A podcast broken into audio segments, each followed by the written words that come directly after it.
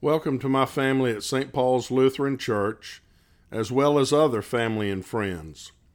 Thank you for accepting this invitation to our weekly Wednesday Bible study. Today is June 24th, 2020, and our Bible study is on celebrating the small victories and everyday seemingly insignificant blessings. Please share this podcast with your family, friends, and associates because when God's word is sent out, it never returns empty. Now let us begin in the name of the Father, and of the Son, and of the Holy Spirit. Amen. Peace be with you. Let us pray. Dear Heavenly Father, we thank you today for the many gifts that you have given us and continue to give us your word, your Son, your grace, your wisdom, and greatest of all, your love. Lord, we know we are sinful and don't always show our thankfulness in our thoughts, words, and deeds. No matter how small or insignificant we may think something is, let us use it to your glory and honor.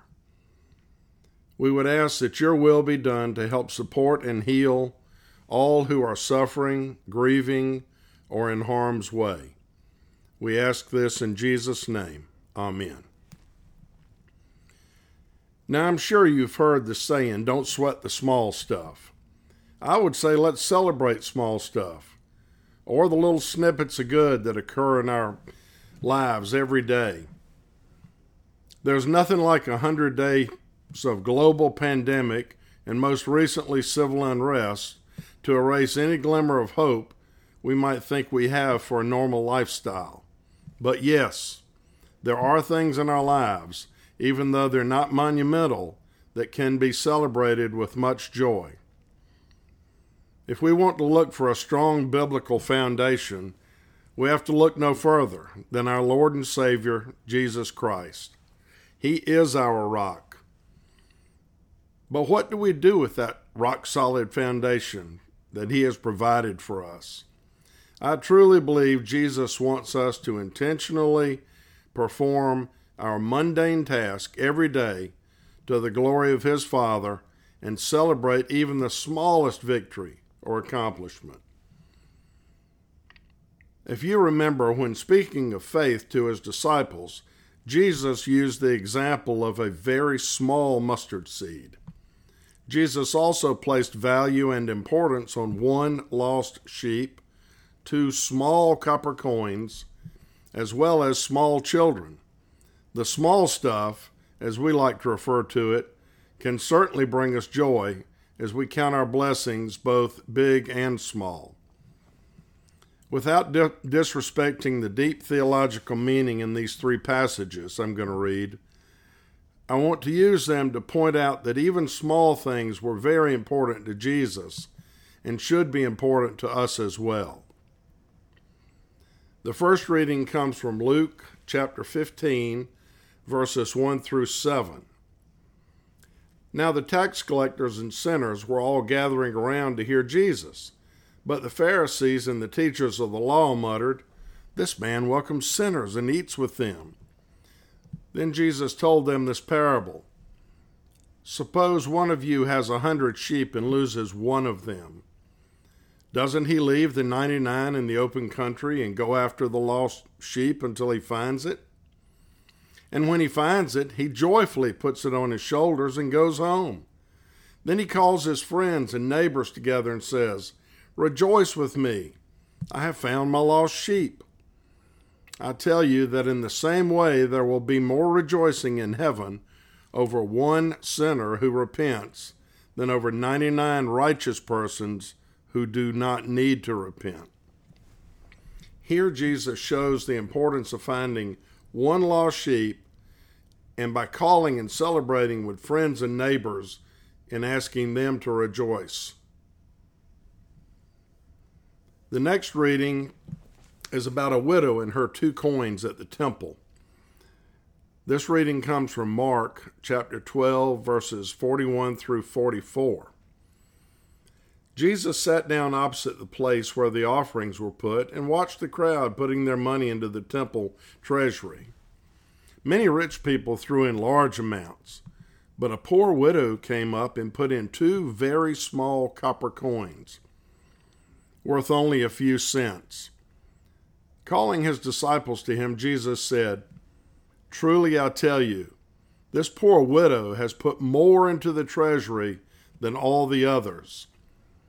They all gave out of their wealth, but she, out of her poverty, put in everything, all she had to live on. Now, every month when we have a fifth Sunday, we collect loose change in empty tin cans at St. Paul's. We call it our noisy offering, and the offering goes to benefit children in our in our community. And it is no, very noisy. We're encouraged to drop loose change in there our intent is pure and the benefits go to children in our community. But I can only think that the Pharisees and the various others took large amounts of change and made a noise, huge noise, and made a big deal out of their offerings. They were being flashy in a big way, and they could afford it. But the widow was being humble with her small offering. But Jesus knew it was all she had, and it came from her heart. Now, the third reading is about small children and what Jesus thought of them.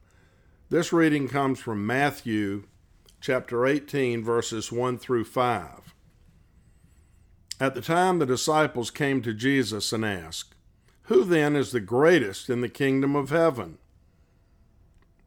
He called a little child to him and placed the child among them. And he said, Truly I tell you, unless you change and become like little children, you will never enter the kingdom of heaven. Therefore, whoever takes the lowly position of this child is the greatest in the kingdom of heaven. And whoever welcomes one such child in my name welcomes me. Then people brought little children to Jesus for him to place his hands on them and pray for them. But the disciples rebuked them. Jesus said, Let the little children come to me, and do not hinder them, for the kingdom of heaven belongs to such as these. When he had placed his hands on them, he went on from there. And that last reading was from Matthew chapter 19, verses 13 through 15. If you're following along, I probably lost you there for a moment. Now let's reflect on this question How can we use our celebration of small things to help others? When you think about it, really is the small things in life that kind of build on themselves. Think about baseball and the importance of stats in that sport. I bet you can probably remember how many home runs Babe Ruth hit those are the highlight reels, if you will, and not the mundane things that he did to help him achieve the accomplishment of hitting 714 home runs over the span of his 22 year career. What you don't hear much about is those home runs came as a result of 8,399 at bats. Along the way, he was also responsible for 2,000. 214 runs batted in, as well as personally scoring 2,174 runs. You too can hit home runs even if you're not a baseball player. You can hit home runs for Jesus by planting small seeds of hope every day. Let me share a story with you about a phone conversation I had with a friend of mine a couple of days. I called to check on her because I knew she had been experiencing some medical issues. The medical issues have been ongoing and rather serious for almost three months now. She spoke of her medical issues for about one minute. To help put this in perspective, the total duration of our phone call lasted about 20 minutes. During our conversation, my friend inquired about our family and how we were doing. We, of course, spoke about our grandson William and how he was progressing since his injury several weeks ago. She also spoke of others and wanted to know how they were doing. She then proceeded to tell me how blessed she was because she had such a loving husband, loving children, loving grandchildren, and so many loving friends from church that meant so much to her. You've got to remember this whole conversation was being painted on a canvas of serious medical issues, a global pa- global pandemic, civil unrest, and well, I don't guess I need to go on anymore. I've just got to tell you the clincher for me in the whole conversation was talking about being isolated for so long and how difficult that had been for so many people. She shared with me the story about a shopping trip with her husband. And the highlight of her shopping trip was the fact that she was able to find and buy some mouthwash. Well, she could have been complaining about so many things, and she was sharing her joy with me about something very simple.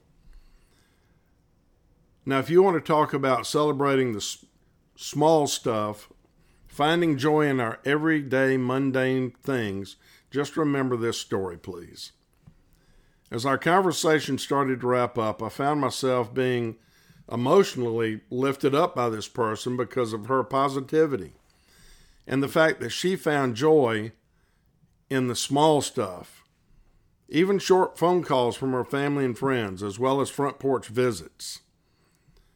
So, in closing, I would say don't sweat the small stuff. Actually, quite contrary to that, don't sweat it, but let's celebrate it. How do we deal with the small stuff? It can make a huge difference in our lives as well as impact the lives of others. If Jesus saw significance in small things, why shouldn't we? We can be reminded of that because of the tiny mustard seed, the one lost sheep, two small copper coins, and small children. Jesus did not sweat the small stuff, he celebrated it. I would invite you to think of other instances where Jesus emphasized the small and mundane during his ministry. For those of, for those of you who know me well, you probably heard me say this before. Our responsibility is to plant the seeds and trust God to give the growth. I don't think my friend had any idea of what impact her seed planting has made on others. I guarantee if you talk to anyone she has spent any time with, they would tell you that they were very appreciative she planted those seeds, and they would be able to tell many more stories about the fruit that has come as a result. Let us pray. Lord God, we thank you again for your word and what it means to us and are sometimes complicated and sometimes simple everyday lives. Help us to continue learning, loving, and living your word. We ask this in Jesus' name. Amen. Here's my favorite blessing I leave with you. The Lord bless you and keep you. The Lord make his face shine on you and be gracious to you. The Lord turn his face toward you and give you peace. Now go in peace, serve the Lord, and plant small seeds every day.